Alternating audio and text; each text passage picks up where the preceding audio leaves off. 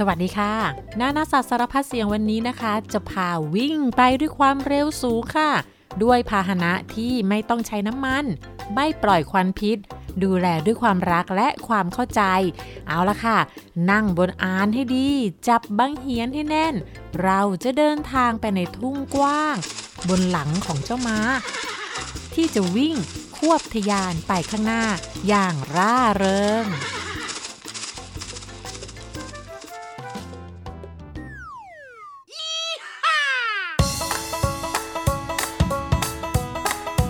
คนที่รุ่นราวคราวเดียวกับป้าแวนด้านะคะ เมื่อพูดถึงม้าก็จะนึกถึงคาวบอยคาวบอยก็คือคนเลี้ยงวัวที่จะต้องพาฝูงวัวออกเดินทางไปหาหญ้ากินตามทุ่งกว้างค่ะ แล้วก็จะเป็นหนุ่มเท่ๆ ใส่หมวกปีกกว้าง นุ่งยีนส์สวมรองเท้าบูทหนังนั่งบนอานม้าควบม้าต้อนฝูงสัตว์ โอ้โห เท่สุดๆ ค่ะ เพื่อนๆของป้าแวนด้าหลายคนนะคะ แม้ไม่ได้มีโอกาสขี่ม้า ไม่มีฝูงวัวให้เลี้ยงนะคะ ก็ขอแต่งตัวเป็นแบบคาวบอย แค่นี้ก็มีความสุขแล้วล่ะค่ะถ้าย้อนกลับไปสมัยก่อนนะคะ ม้าเป็นสัตว์เลี้ยงที่ช่วยงานมนุษย์มานานแล้วค่ะ เราเอาม้าป่ามาเลี้ยงราวๆ6,000 ปีที่แล้วค่ะ แล้วก็เอามาฝึก พื่อใช้ขนของ ใช้เป็นพาหนะขี่ให้พาไปที่นู่นที่นี่ แล้วตอนที่มนุษย์เริ่มเลี้ยงสัตว์เยอะๆนะคะ เช่น วัว แพะ แกะทุกๆ วันก็ต้องพาสัตว์เหล่านั้นออกไปหากินหญ้าตามทุ่งกว้างลำพังสองขาของเราเนี่ยไม่มีทางวิ่งตามสัตว์เลี้ยงทั้งฝูงได้ทันแน่ ๆ เราก็เลยใช้ม้า พาเราเดินทางไปกับฝูงสัตว์เหล่านั้น คอยวิ่งต้อนดักหน้าดักหลัง เพื่อให้ฝูงสัตว์เดินทางไปตามทางที่เรากำหนดนะคะ แล้วม้าก็ยังช่วยทำงานอื่นๆอีก เช่น ช่วยงานทำไร่ทำนาก็ได้ มันสามารถลากคันไถเพื่อพลิกดินในการทำนาแทนวัวควายได้เลยละค่ะแล้วก็ยังใช้เป็นพาหนะในการออกรบทำศึกสงคราม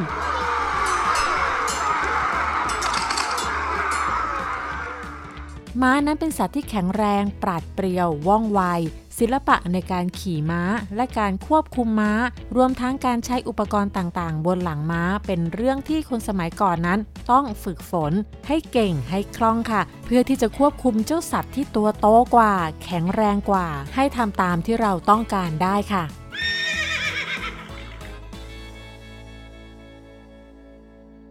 แม้ว่าทุกวันนี้นะคะ เราจะมีรถใช้งานพาเราเดินทางไปที่นู่นที่นี่ไม่มีใครขี่ม้ากันแล้วนะคะ แต่ว่า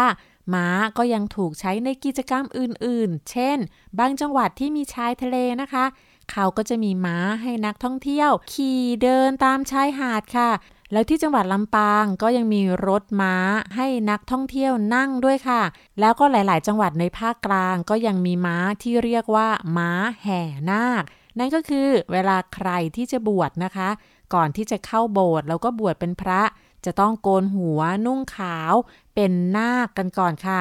แล้ววัฒนธรรมของคนไทยนะคะ ตอนที่พานาคออกจากบ้าน เพื่อที่จะเข้าโบสถ์บวชเป็นพระนั้นก็ต้องมีขบวนแห่ค่ะในขบวนแห่ก็จะมีคนถือของที่จะบวชเป็นพระนะคะ แล้วก็จะมีวงดนตรีที่นำขบวนให้ครึกครื้นสนุกสนาน คนที่มาช่วยแห่นาคก็จะมารำมาเต้นหน้าขบวนเพื่อความครึกครื้นค่ะ เป็นการแสดงความยินดีแล้วก็มีความสุข ม้าแห่นาคก็เป็นหนึ่งในสีสันของขบวนนี้นะคะ โดยนาคจะขี่ม้าม้าก็จะเต้นตุเรงตุเรงไปกับขบวนแห่นาคตามจังหวะเพลงตลอดเส้นทางค่ะ นอกจากนั้นก็ยังมีกีฬาเกี่ยวกับม้าค่ะ มีทั้งการเลี้ยงม้า ฝึกม้าเพื่อให้เป็นม้าแข่งค่ะ กีฬาม้าแข่งก็เหมือนกับการวิ่งแข่งขันค่ะ โดยการให้ม้านั้นอยู่ที่จุดเริ่มต้น โดยมีผู้ควบคุมม้า หรือที่เรียกว่าจ็อกกี้อยู่บนหลังม้า แล้วเมื่อถึงเวลาออกวิ่งนะคะ ม้าก็จะวิ่งไปตามลู่ของตัวเอง ใครถึงเส้นชัยก่อนคนนั้นก็เป็นผู้ชนะค่ะ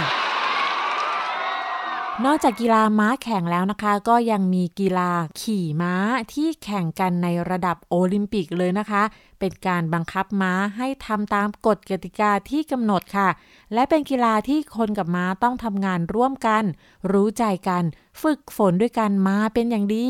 หรือแม้กระทั่งเอาม้ามาช่วยคนก็ยังมีนะคะ เขาเรียกว่าอาชาบำบัดค่ะ นั่นก็คือให้เด็กที่เป็นออทิสติกได้ขี่ม้านะคะ ม้าจะช่วยให้เด็กๆ มีสมาธิมีใจจดจ่อฝึกกล้ามเนื้อต่างๆ ให้เคลื่อนไหวไปตามจังหวะการเดินของม้าค่ะ แล้วม้ามันก็น่ารักใจดีนะคะ เด็กๆที่ได้ขี่ม้าก็จะมีความรักความผูกพันที่สัมผัสได้ค่ะ และทั้งหมดนี้ก็จะช่วยพัฒนาการทั้งด้านร่างกาย และจิตใจของคนที่เป็นออทิสติกให้ดีขึ้นค่ะ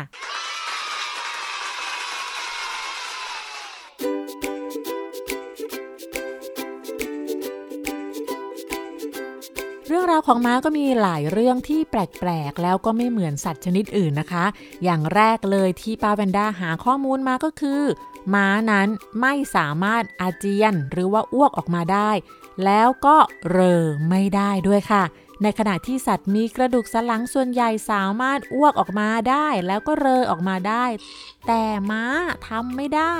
ปกติแล้วเนี่ยการอ้วกก็คือการเอาสิ่งที่เป็นพิษจากร่างกายที่อยู่ในกระเพาะอาหารออกมา เป็นนกลไกการป้องกันตัวของสิ่งมีชีวิตอย่างหนึ่งค่ะ การเรอก็คือการเอาลมออกจากกระเพาะอาหารค่ะ ซึ่งใครเวลาท้องอืดนะคะ แล้วเรอออกมาก็จะรู้สึกสบายตัวขึ้น แต่ว่าม้านั้นทำสิ่งนี้ไม่ได้ เพราะฉะนั้นคนเลี้ยงม้าจึงต้องระมัดระวังการให้อาหารของม้ามากๆ เพราะว่าถ้ามันกินของที่มีพิษเข้าไปแล้วก็ มันจะท้องอืด ปวดท้องแล้วก็ทรมานมากๆเลยค่ะ และความพิเศษอีกอย่างหนึ่งของม้าก็คือ ตาของมันค่ะตาของม้านั้นมีระยะการมองเห็นเกือบ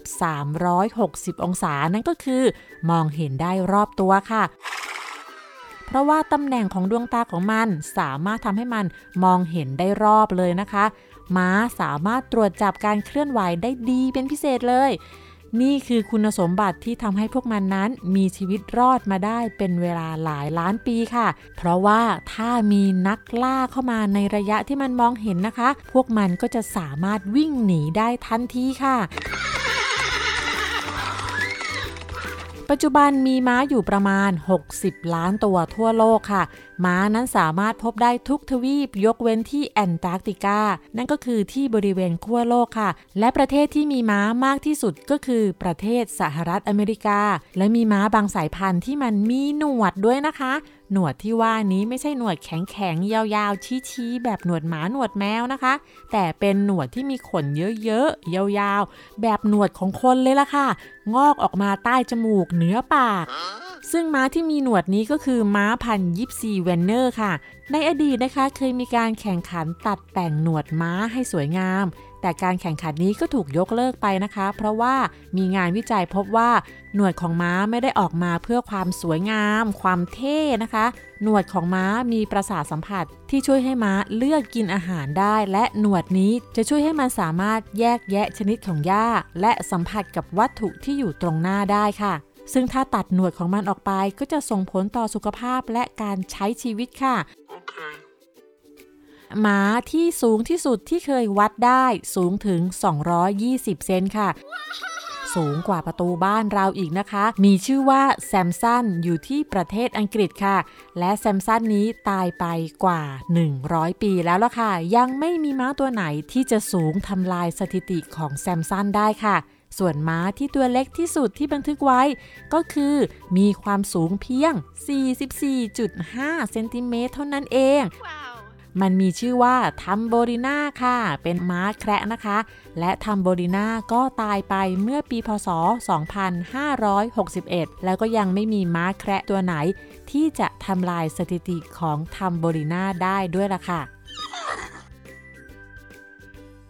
ส่วนม้าลาย เชื่อว่าเด็กๆทุกคนรู้จักม้าลายเป็นอย่างดี แล้วก็อาจจะรู้จักกว่าม้าธรรมดาด้วยซ้ำเพราะว่ามันน่ารักนะคะ ทั้งม้าลายและม้านั้นเป็นญาติกัน แต่ว่าทั้งสองก็มีความแตกต่างกันหลายอย่างเลย รวมทั้งนิสัยใจคอด้วยล่ะค่ะ เพราะม้าลายนั้นไม่มีใครสามารถนำมาฝึกให้เชื่องเพื่อใช้งานได้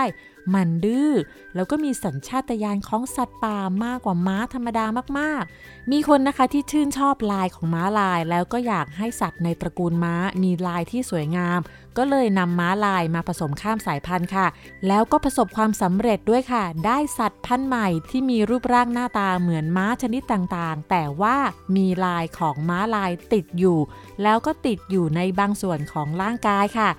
ถ้านำม้าลายมาผสมกับม้าจะถูกเรียกว่าซอสมาจากซีบราที่แปลว่าม้าลาย กับฮอสที่แปลว่าม้า และถ้านำม้าลายมาผสมกับลา จะชื่อว่าซองกี้มาจากซีบรากับดองกี้ดองกี้แปลว่าลานะคะ และถ้าเอาม้าลายมาผสมกับม้าแคระ ก็จะชื่อว่าโซนี่นั่นก็คือซีบรากับโพนี่โพนี่ก็คือม้าแคระค่ะ ซึ่งสัตว์ลูกผสมที่ถูกสร้างออกมานั้น ก็จะถูกนำไปใช้งานแตกต่างหลากหลาย แล้วแต่ความต้องการของมนุษย์ค่ะ แต่สิ่งหนึ่งที่สัตว์ลูกผสมทั้งหมดมีเหมือนกัน นั่นก็คือ พวกมันเป็นหมันค่ะ ไม่สามารถมีลูกได้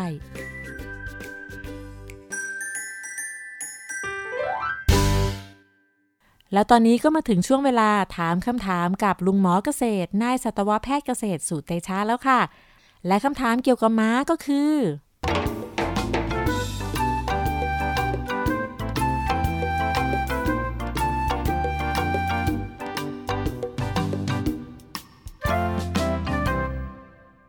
ลุงหมอครับทำไมม้าถึงวิ่งได้เร็วล่ะครับ ม้าเนี่ยมันเป็นสัตว์ที่วิวัฒนาการมาเพื่อการวิ่งโดยเฉพาะครับ จะสังเกตว่าตีนมันเนี่ยมีเล็บเดียว ต่างจากเรานะครับ มนุษย์เราเนี่ยหนึ่งตีนก็คือ 1 มือ 1 เท้าเนี่ยมี5เล็บสัตว์ที่มีนิ้วลดลงอย่างเช่นวัวควายหมู แพะแกะก็เหลือแค่ตีนละ 2 นิ้วนะครับ ที่สัมผัสพื้นเนี่ยมันก็จะวิ่งได้เร็วกว่าเราเพราะมันลดน้ำหนักไปเยอะ ม้าเนี่ยเป็นสัตว์ที่วิวัฒนาการมาเพื่อการวิ่งโดยเฉพาะ นิ้วตีนมันเหลือข้างละหนึ่งนิ้วเองนะครับที่จะเรียกว่ากีบม้าเนี่ยเพราะฉะนั้นในเมื่อนิ้วตีนมันเหลือเพียงแค่ตีนละหนึ่งนิ้ว มันก็เลยสามารถควบวิ่งเดินได้เร็วกว่าสัตว์ชนิดอื่นอยู่แล้วนะครับ และยิ่งถ้าเกิดว่าได้รับการฝึกฝนเป็นม้าแข่งให้มีกล้ามเนื้อ ในการวิ่งแข่งที่ค่อนข้างแข็งแรง ได้รับการฝึกการซ้อมเป็นประจำเนี่ยมันก็ยิ่งวิ่งเร็วขึ้นไปอีกนะครับม้าลายมันตัวดำลายขาว หรือตัวขาวลายดำครับ ม้าลายความจริงแล้วมันเป็นตัวดำนะครับ แต่มันมีลายสีขาวด้วยเหตุผล เพราะว่า สัตว์ที่อาศัยหากินอยู่ในพื้นที่โล่งแจ้งตลอดเวลาเนี่ยเม็ดสีที่ผิวหนังมักจะทำงานได้ดี แล้วก็ทำให้สัตว์ตัวนั้นเนี่ยมีสีเข้มนะครับ ยกตัวอย่างเช่น ช้างควายนะครับ พวกนี้จะเห็นว่าตัวมีสีเข้ม เพราะว่าเป็นสัตว์ที่อาศัยหากินอยู่ในที่โล่งตลอดเวลานะครับ หรือว่าวานโลมา เวลาขึ้นมาที่ผิวน้ำก็อยู่ในที่โล่งแจ้ง แล้วก็มีแสงแดดเข้มข้นตลอดเวลา สัตว์เหล่านี้วิวัฒนาการมาเพื่อให้ผิวหนังเนี่ยมีสีเข้มนะครับจะได้ปกป้องร่างกายภายในจากรังสี UV ที่ได้รับปริมาณมากไปในแต่ละวัน แต่ว่าม้าลายก็มีความพิเศษครับ นอกจากตัวจะดำแล้วก็ยังมีลายขาวด้วยนะครับ ซึ่งก็มีหลายสายพันธุ์นะครับ ม้าลายไม่ได้มีสายพันธุ์เดียว ที่คนไทยรู้จักม้าลายเนี่ยมันเกิดจากมีการนำเข้ามาจากในต่างประเทศ เพื่อนำมาแสดงในสวนสัตว์นะครับ ซึ่งก็เป็นแค่เพียงบางสายพันธุ์เท่านั้นนะครับ แต่ว่าในความจริงแล้ว ธรรมชาติที่แอฟริกาเนี่ยมีม้าลายหลายสายพันธุ์นะครับ แต่ละสายพันธุ์ก็มีลายไม่เหมือนกันนะครับ ลายกว้างลายแคบ ลายถี่ ลายไม่ถี่มีเยอะมากเลยครับโอเคแล้วทำไมม้าลายถึงมีลายอย่างนี้ล่ะคะในโลกนี้มีอยู่สองทฤษฎีที่กล่าวไว้นะครับ อย่างที่หนึ่งคือม้าลายเนี่ยมันเป็นสัตว์ที่อาศัยหากินเป็นฝูง จะขนาดเล็กหรือขนาดใหญ่ก็ตาม เวลามันอาศัยหากินอยู่ในทุ่งหญ้า ถ้ามองไกลๆเนี่ยแล้วเวลามันเดินพร้อมๆกัน เดินหากินไปเรื่อยๆเนี่ยสัตว์ผู้ล่าเมื่อมองไกลๆ มักจะมองไม่ค่อยเห็นม้าลายนะครับ เพราะว่าสีสันเนี่ยมันเป็นลายพลางแล้วก็กลมกลืนไปกับทุ่งหญ้า และยิ่งเวลาวิ่งหนี ลายขาวดำขาวดำของมันเนี่ยทำให้สัตว์ผู้ล่าสับสนตาลาย แล้วก็เลือกไม่ถูกว่าจะจับตัวไหนก่อนนะครับ อันนี้คือทฤษฎีที่ 1 ทฤษฎีที่ 2 บอกว่าสีขาวดำของม้าลายเนี่ยคือออกแบบมาเพื่อป้องกันแมลงนะครับ ก็คือว่าในทุ่งหญ้าที่แอฟริกาเนี่ยมันมีแมลงดูดเลือดเยอะนะครับไม่ว่าจะเป็นยุงเป็นเหลือเป็นเห็บการที่ม้าลายมีสีขาวดำเนี่ยมันทำให้พวกเห็บพวกยุง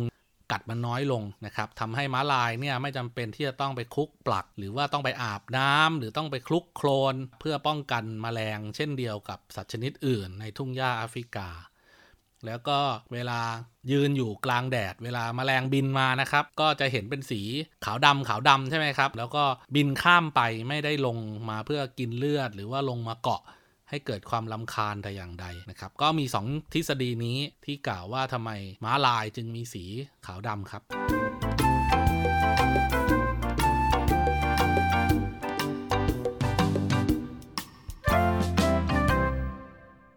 ได้รู้เรื่องราวของม้ากันไปแล้วนะคะ ป้าเวนด้ามีเรื่องของการแข่งขันม้าที่ยาวแล้วก็ยากที่สุดในโลกมาเล่าให้ฟังค่ะ การแข่งขันนี้เป็นการแข่งขันขี่ม้าในระยะทาง 1,000 กิโลเมตรค่ะ บนที่ราบกว้างใหญ่ของประเทศมองโกเลีย ซึ่งเป็นประเทศในทวีปเอเชียไม่มีทางออกสู่ทะเล มีพรมแดนทางเหนือติดกับประเทศรัสเซีย และมีพรมแดนทางใต้ติดกับประเทศจีน การแข่งขันนี้มีชื่อว่ามองโกดาบี้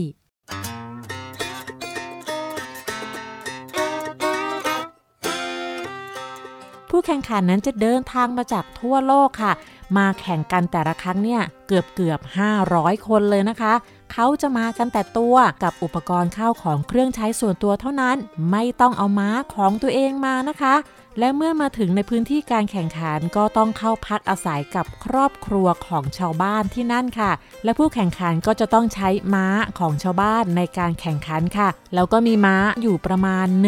1,500 ตัวที่พร้อมสำหรับการแข่งขันในแต่ละปี ม้าทุกตัวจะได้รับการตรวจสุขภาพร่างกายจากสัตวแพทย์ก่อนที่จะเริ่มการแข่งขัน โดยที่ผู้ขี่นั้นจะไม่รู้จักม้ามาก่อนนะคะ ตัวม้าเองก็คือม้ามองโกเลีย ซึ่งมีลักษณะกึ่งม้าป่าค่ะ อาจจะไม่ให้ความร่วมมือกับผู้ขี่ก็ได้ นั่นก็เป็นความท้าทายแล้วก็เพิ่มความยากอีกระดับหนึ่งในการแข่งขันค่ะการแข่งขันนี้นะคะจะจำลองเรื่องราวในยุคโบราณ ยุคสมัยที่มีผู้นำมองโกชื่อเจงกิสข่าน เจงกิสข่านเนี่ยเป็นนักรบบนหลังม้าผู้ยิ่งใหญ่ค่ะ โดยให้ผู้แข่งขันขี่ม้า เล่นบทบาทเป็นตัวแทนประเทศของตัวเอง เพื่อจะส่งสารหรือว่าส่งจดหมาย ในระยะทาง 1,000 กิโลเมตรค่ะ เส้นทางที่วิ่งนะคะ มีทั้งผ่านภูเขา หุบเขาที่เปิดโล่งสีเขียว เนินเขาที่เป็นป่า ข้ามทางแม่น้ำ มีพื้นที่ชุ่มน้ำและที่ราบน้ำท่วมถึง มีเนินทรายกึ่งแห้งแล้ง แล้วก็ต้องวิ่งข้ามแม่น้ำที่แห้งแล้งแล้วก็ไม่มีน้ำด้วยค่ะ รวมทั้งที่ราบกว้างใหญ่แล้วก็โล่ง โดยจะให้ผู้แข่งขันสามารถเลือกม้ามองโกเลียได้ 25 ถึง 27 ตัวในการแข่งขัน พวกเขาจะเริ่มทำความรู้จักกับม้า แล้วก็ฝึกฝนกันก่อนที่จะเริ่มแข่งขันที่ต้องใช้ม้ามากขนาดนั้นนั่นก็เพราะว่ากติกาการแข่งขันก็คือ ผู้ขี่ม้าจะต้องเปลี่ยนม้าตัวใหม่ทุกๆ 40 กิโลเมตร ที่จุดเปลี่ยนม้า ระหว่างทางก็จะมีสัตวแพทย์คอยตรวจ แล้วก็ติดตามสภาพร่างกายของม้าด้วย ถ้าผู้ขี่นั้นใช้งานม้ามากเกินไปจนม้าได้รับบาดเจ็บ ก็จะมีบทลงโทษสำหรับผู้ขี่ด้วยค่ะการแข่งขันนั้นนะคะ ใช้เวลา 14 ชั่วโมงต่อวันบนอานม้าทั้งหมด 10 วันค่ะ นักแข่งที่ผ่านสนามนี้มาได้เนี่ยก็ถือว่ามีความเชี่ยวชาญในการบังคับม้า มีความอดทน ทรหด แล้วก็มีร่างกายที่แข็งแกร่ง ที่สามารถผ่านสภาพอากาศกลางแจ้งมาได้ การใช้ชีวิตบนหลังม้า 14 ชั่วโมงต่อวัน รวมทั้งหมด 10 วันนั้นไม่ใช่เรื่องง่ายนะคะ แต่นักขี่ม้าก็ชอบในความท้าทายนี้ค่ะ และพวกเขาก็จะผ่านอุปสรรคและความท้าทายนี้ไปได้ด้วยความภูมิใจค่ะ ม้าที่ใช้ในการแข่งขันคือม้ามองโกนค่ะ เป็นม้าที่มีหัวโต ตัวล่ำเตี้ย นั่นก็คือมีความสูงเพียง 120-140 เซนติเมตรเท่านั้นนะคะ ซึ่งในขณะที่ม้าทั่วไปสูงถึง 155 ถึง 180 เซนติเมตรแต่ม้ามองโกเนี่ยเป็นม้าที่มีความแข็งแกร่งสามารถวิ่งในระยะทางไกล แล้วก็ขนของได้มากมายค่ะ ที่สำคัญ พวกมันนั้นทนทานต่อสภาพภูมิอากาศอันโหดร้ายของมองโกเลียที่ติดลบถึง 40 องศาในฤดูหนาวได้เป็นอย่างดีค่ะ และม้าก็มีบทบาทสำคัญในชีวิตประจำวันของชาวมองโกลจนถึงทุกวันนี้นะคะ มีคำพูดว่า ชาวมองโกลที่ไม่มีม้าก็เหมือนนกที่ไม่มีปีก มองโกเลียนั้นมีม้ามากกว่า 3 ล้านตัวค่ะ ซึ่งประชากรม้ามีมากกว่าประชากรของคนในประเทศนี้อีกนะคะ ม้านั้นอาศัยอยู่กลางแจ้งตลอดทั้งปี ที่อุณหภูมิตั้งแต่ 30 องศาในฤดูร้อนไปจนถึงลบ 40 องศาในฤดูหนาวเด็กๆที่นี่นะคะไม่ว่าจะเป็นผู้หญิงหรือผู้ชายเมื่ออายุ 4 ขวบก็จะเริ่มขี่ม้ากับพ่อแม่ และเมื่อมีอายุมากขึ้นเด็กน้อยก็ต้องฝึกการจัดการม้าและควบม้า พวกเขาจะได้รับคันธนูประจำตัวค่ะ แล้วก็ฝึกยิงธนูตั้งแต่อายุน้อยๆค่ะ เมื่ออายุได้ 6 ขวบเด็กๆสามารถขี่ม้าแข่งได้แล้ว และเมื่ออายุ 11 ขวบ พวกเขาก็ต้องเรียนรู้ที่จะสามารถใช้ธนูที่ฝึกมานั้น บนหลังม้าให้ได้ค่ะ คนที่นั่นประกอบอาชีพเลี้ยงสัตว์เป็นหลักนะคะ โดยสัตว์ส่วนใหญ่ที่เลี้ยงก็คือ อูฐม้า วัว แพะ แกะ และจามรีค่ะ ซึ่งก็ต้องอบพยพย้ายถิ่นที่อยู่ เพื่อเสาะหาอาหารสำหรับสัตว์ เพราะเหตุนี้ ม้าจึงเป็นผู้ช่วยในการเดินทางอย่างดีสำหรับผู้คนที่นั่นค่ะ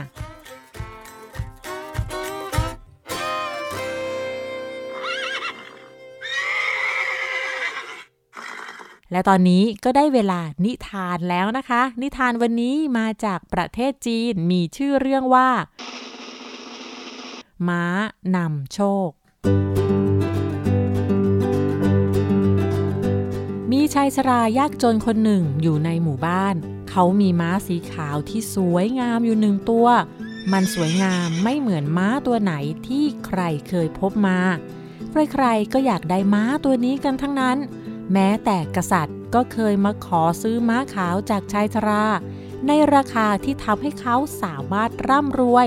แล้วก็สุขสบายไปได้ตลอดชีวิต แต่เขาไม่ขาย เขาพูดว่า ม้าตัวนี้เขาเป็นเพื่อน เขาไม่ใช่ของของฉัน คุณจะขายเพื่อนได้อย่างไร มันเป็นไปไม่ได้ ชายผู้ยากจนแม้จะมีสิ่งล่อใจทุกอย่าง แต่เขาก็ไม่เคยขายม้า เช้าวันหนึ่ง เขาพบว่า ม้าขาวหายไปจากคอกม้า ผู้คนทั้งหมู่บ้านก็มาที่บ้านเขาแล้วก็พูดกันว่า พวกเราน่ะล่วงรู้อยู่แล้วว่าสักวันหนึ่ง ม้าตัวนี้จะต้องถูกขโมยไป เจ้าน่ะแทนที่จะขายไปจะได้มีเงินใช้ แล้วไงล่ะ ตอนนี้ม้าก็หายไปแล้ว เงินก็ไม่ได้ตาเท่าก็ยังยากจนอยู่เหมือนเดิม ช่างโชคร้ายจริง ๆ แต่ชายชราก็พูดว่า ม้ามันแค่ไม่ได้อยู่ในคอก มันอาจจะไม่ถูกขโมยไปก็ได้ อย่าเพิ่งตัดสินอะไร โดยยังไม่รู้ความจริงสิฉันจะโชคร้ายหรือไม่ก็ยังไม่มีใครรู้ อย่าเพิ่งด่วนตัดสิน ผู้คนได้ยินเช่นนั้นก็กล่าวกันว่า อย่าพยายามหลอกตัวเองเลย เรื่องแบบนี้มันก็เห็นอยู่แล้วว่าม้านะหายไป ของล้ำค่าที่จะพาเงินทองมาให้ แต่กลับไม่ทำอะไร ปล่อยไว้จนถูกขโมย ไม่เรียกว่าโชคร้าย แล้วจะให้เรียกว่าอะไรล่ะตาเท่า พวกชาวบ้านคิดว่าชายชราเสียสติไปแล้ว พวกเขาก็หัวเราะเยาะและสมน้ำหน้าในความโง่เขลาของเขา ถ้าเขาขายม้าตัวนี้ไปซะตั้งแต่แรกก็จะได้มีชีวิตสุขสบาย ไม่ต้องทำไร่ทำนาให้เหนื่อยหนัก ซึ่งเขาเองก็แก่มากแล้ว ยังต้องไปทำไร่ทำนาเพื่อเลี้ยงชีวิต อาศัยในบ้านเก่าๆ เสื้อผ้าก็เก่า ความยากจนคือความทุกข์ เขาทนอยู่กับความทุกข์ทั้งๆทที่มีทางเลือกที่สุขสบาย แต่ก็ไม่เลือก คนแบบนี้ต้องเสียสติแน่ๆ หลังจากนั้นผ่านไป 15 วัน ในคืนหนึ่งม้าขาวก็กลับมา มันไม่ได้ถูกขโมย มันเดินทางเข้าไปในป่า แล้วมันก็ไม่ได้กลับมาตัวเดียวด้วย ยังมีม้าป่าตามมาอีก10ตัว เหตุการณ์ครั้งนี้ผู้คนไม่สามารถพูดอะไรได้มาก ดังนั้นพวกเขาจึงนิ่งเงียบ แต่ข้างในพวกเขาก็รู้ดีว่าม้าป่าทั้งหมดที่ได้มานั้น ขายได้ในราคาดี แต่ชายชราก็ยังไม่ขาย เขาบอกว่าเขาต้องฝึกม้าป่าให้เชื่องซะก่อน คนซื้อจะได้ได้ม้าที่ดีไปขี่ชายชรามีลูกชายอยู่หนึ่งคน ลูกชายก็เริ่มฝึกม้าป่าให้เชื่อง เพื่อจะนำไปขาย แต่เขาก็พลาดตกจากหลังม้าจนขาหัก ผู้คนก็เดินทางมารวมตัวที่บ้านชายชราอีกครั้ง พวกเขาพูดว่าตาเท่าเอ้ย มีลูกชายกับเขาอยู่คนเดียวก็ต้องมาตกม้าขาหัก แทนที่จะรีบขายม้าไปตั้งแต่แรก มัวแต่เก็บไว้ฝึกฝน คราวนี้จะทำยังไงล่ะ ลูกก็ขาหักไปแล้ว ใครจะช่วยทำงานทำไร่ทำนา และม้าที่พยศทำคนตกจากหลังแบบนี้ ใครเขาอยากจะซื้อ ช่างโชคร้ายจริง ๆ เลยตาเท่าเอ้ยชายชราก็กล่าวว่า ลูกชายฉันขาหักไม่ได้หมายความว่าฉันจะโชคร้ายนี่นา อย่าเพิ่งตัดสินกันสิจากนั้นต่อมาไม่กี่สัปดาห์มีสงครามเกิดขึ้น ชายหนุ่มในหมู่บ้านทุกคนจะต้องถูกเกณฑ์ไปเป็นทหารเพื่อสู้รบ ผู้คนในหมู่บ้านต่างก็เศร้าโศกเสียใจ ไม่อยากให้ลูกชายของตัวเองต้องออกรบในสงคราม แต่ว่าในหมู่บ้านนี้ เหลือเพียงลูกชายของชายชราคนเดียวที่ไม่ต้องถูกเกณฑ์ไปรบ เพราะเขาขาหัก และทั้งหมดนั้นก็คือเรื่องราวของหมาค่ะ แล้วพบกันใหม่ในคราวหน้านะคะ สวัสดีค่ะ